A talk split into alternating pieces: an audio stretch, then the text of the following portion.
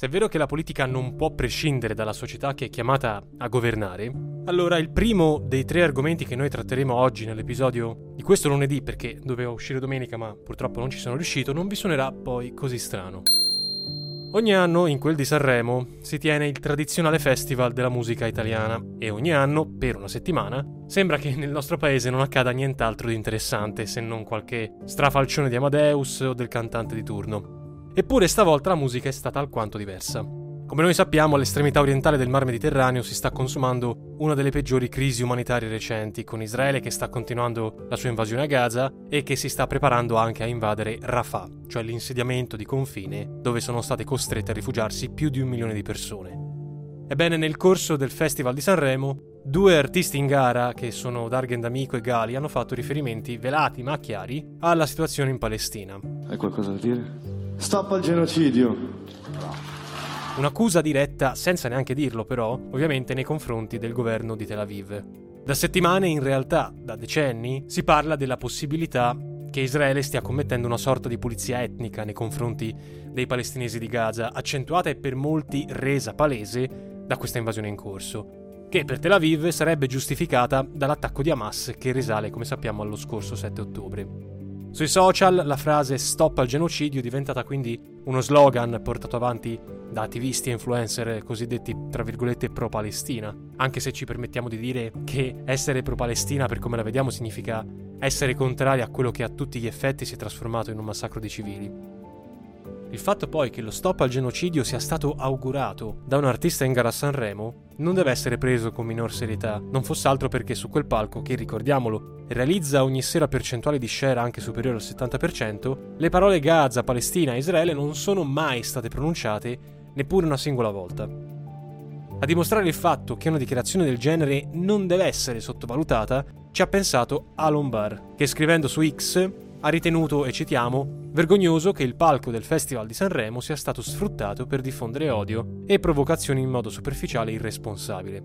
Successivamente, quindi, l'amministratore delegato della RAI, Roberto Sergio, ha fatto leggere in diretta televisiva su Rai 1 un comunicato nel quale, come ben saprete perché ormai ha girato il mondo questo comunicato, in cui si esprimeva solidarietà nei confronti degli ostaggi di Hamas e del popolo israeliano. Io adesso voglio leggere un comunicato. La mia solidarietà al popolo di Israele e alla comunità ebraica è sentita e convinta. Queste sono le parole che ovviamente condividiamo tutti. La mancata considerazione della condizione dei palestinesi a Gaza, sostanzialmente liquidata come conseguenza naturale dell'attacco di Hamas del 7 ottobre, ha fatto insorgere l'opposizione italiana che ha giudicato il comunicato della RAI come una censura governativa.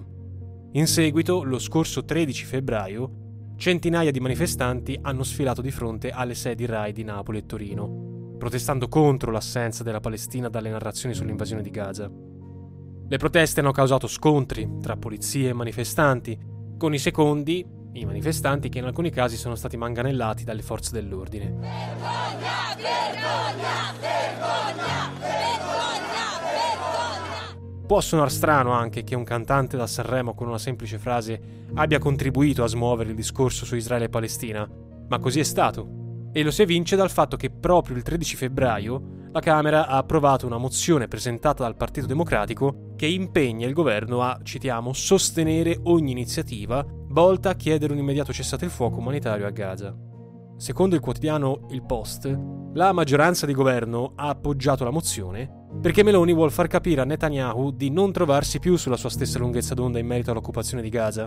A rincarare la dose ci ha pensato poi il 14 febbraio il ministro degli esteri italiani, che ha dichiarato che, citiamo, Israele sta provocando troppe vittime civili, che la sua reazione è sproporzionata. Mm, abbiamo fatto di tutto perché ci sia una de-escalation, abbiamo eh, chiesto da amici di Israele eh, al governo di non, fare, di non avere una reazione sproporzionata.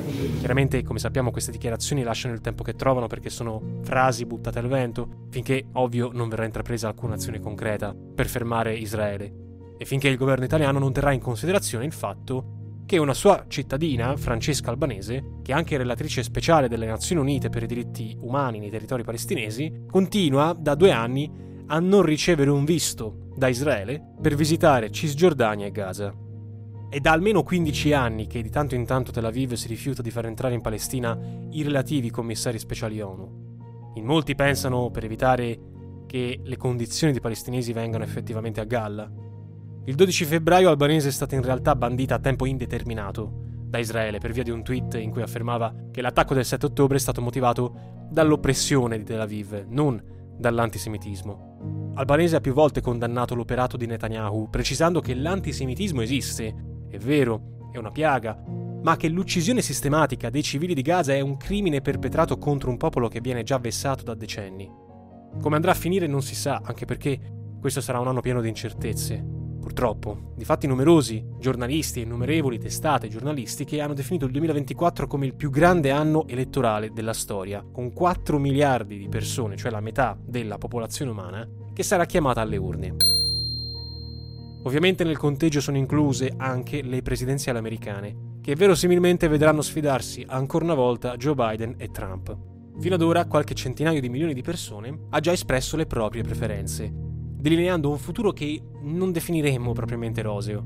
Partiamo da un'elezione il cui risultato era già dato per scontato prima delle votazioni. Dobbiamo parlare di El Salvador, dove il 5 febbraio Nayib Bukele si è riconfermato presidente con l'85% delle preferenze.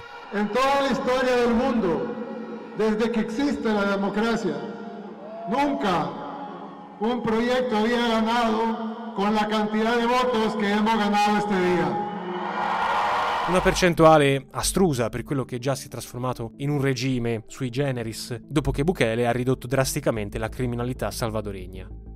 A tal proposito preoccupa il risultato delle votazioni in Indonesia, che in attesa di conferma che arriverà a marzo avrebbero visto prevalere l'ex generale Prabowo Subianto, già ministro della difesa. Subianto, 72 anni suonati, è sostenuto da gruppi islamici radicali è stato accusato di violazione dei diritti umani, omicidio plurimo, rapimento e tortura, non ha molto a cuore la libertà di stampa e di manifestazione e sostiene che l'Indonesia debba essere guidata da un leader autoritario. Peccato che quella di Giacarta sia considerata per dimensioni la terza democrazia del mondo. Quindi una vittoria di Subianto significherebbe maggiore incertezza per gli equilibri sia dell'Oceano Indiano che del Pacifico.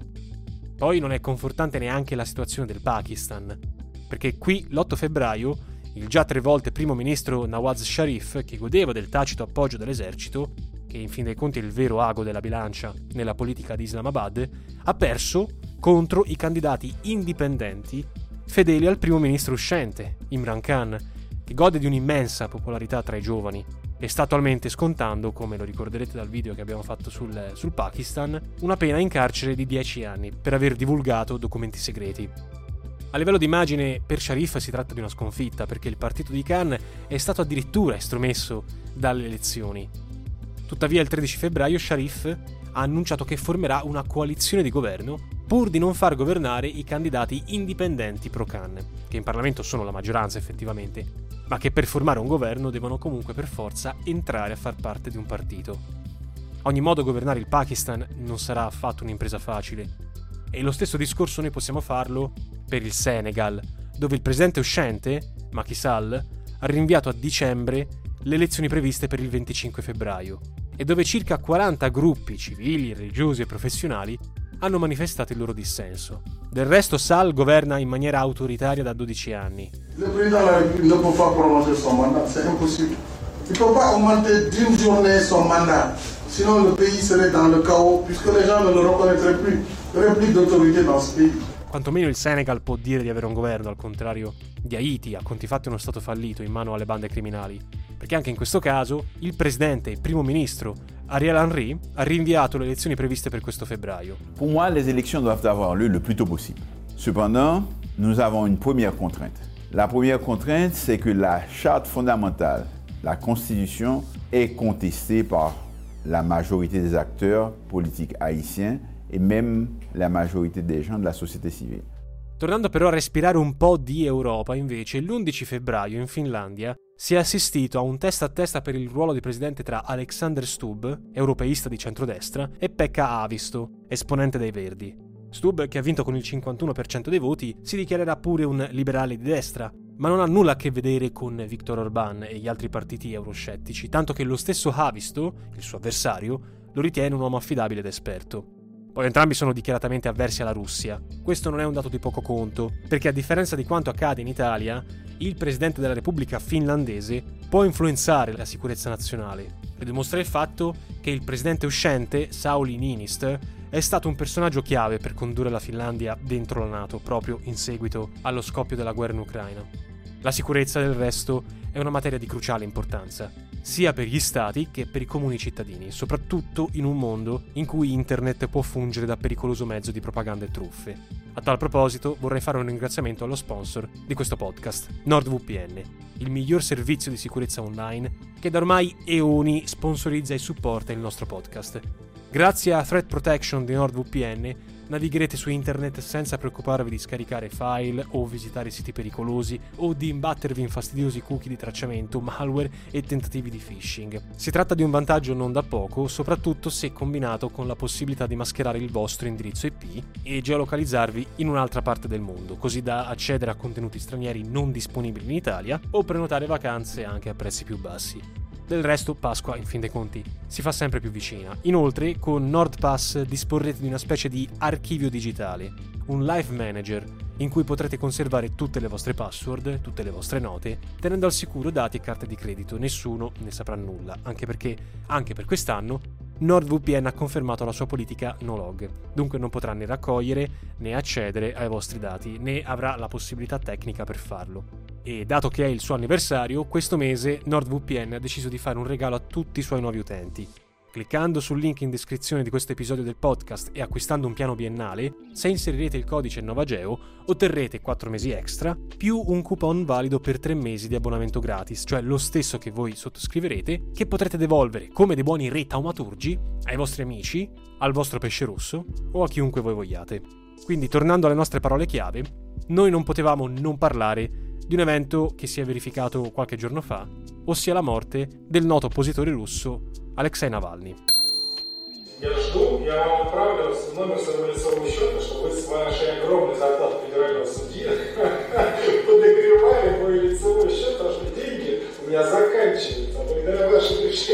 Navalny, 47 anni, attivista, blogger e politico di tendenze nazionaliste e occidentali liberali, era diventato il punto di riferimento dell'opposizione a Vladimir Putin che si appresta nuovamente a vincere le elezioni presidenziali previste per il prossimo marzo.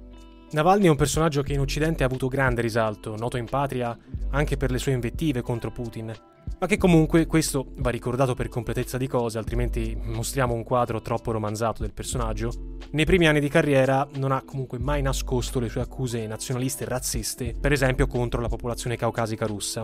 Ebbene, nel corso degli anni Navalny ha acquisito fama guidando manifestazioni antigovernative e candidandosi alle presidenziali del 2018.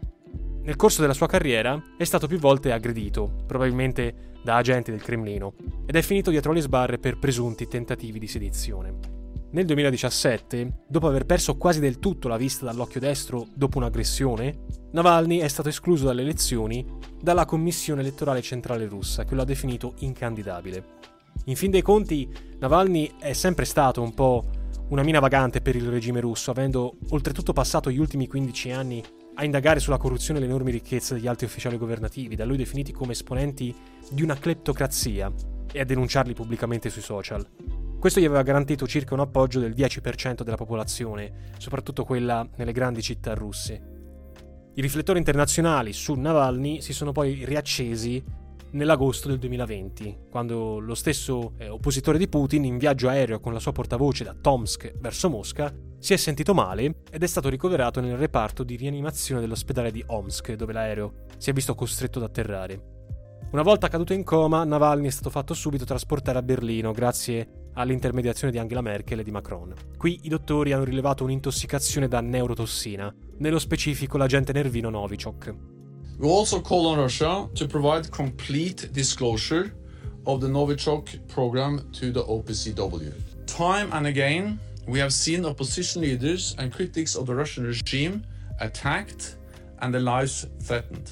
Some have even been killed. Più avanti è stato dimostrato come i responsabili dell'avvelenamento di Navalny fossero degli agenti dell'FSB, cioè i servizi segreti interni russi, che avrebbero sparso il Novichok nella sua biancheria intima. La smentita però è arrivata qualche mese dopo con Putin che ha pronunciato l'agghiacciante frase se lo avessimo avvelenato noi, ora sarebbe morto.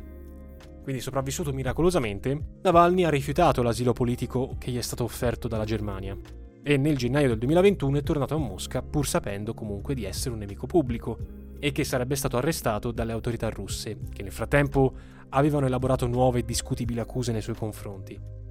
Difatti, una volta atterrato, Navalny è stato condannato per generiche accuse di frode.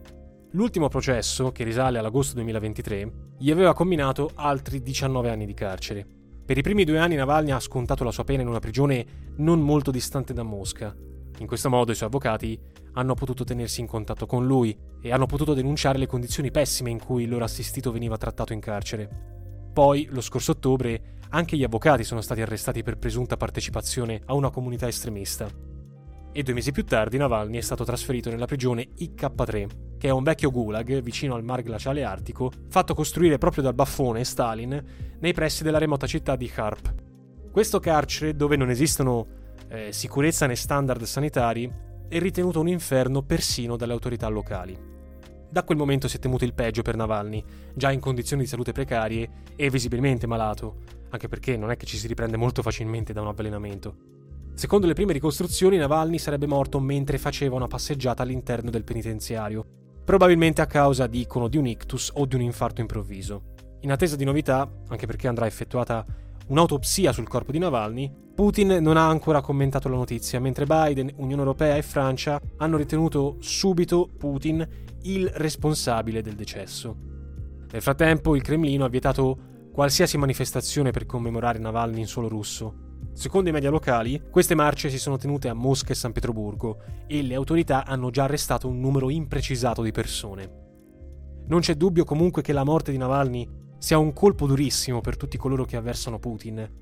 Nelle parole di un noto politologo, lo ricorderete Francis Fukuyama, professore a Stanford e consulente per la Fondazione Anticorruzione, intervistato dal Financial Times, dice non credo che ci sia nessuno che sia in grado di sostituire Navalny, neanche lontanamente. Per aspera ad astra.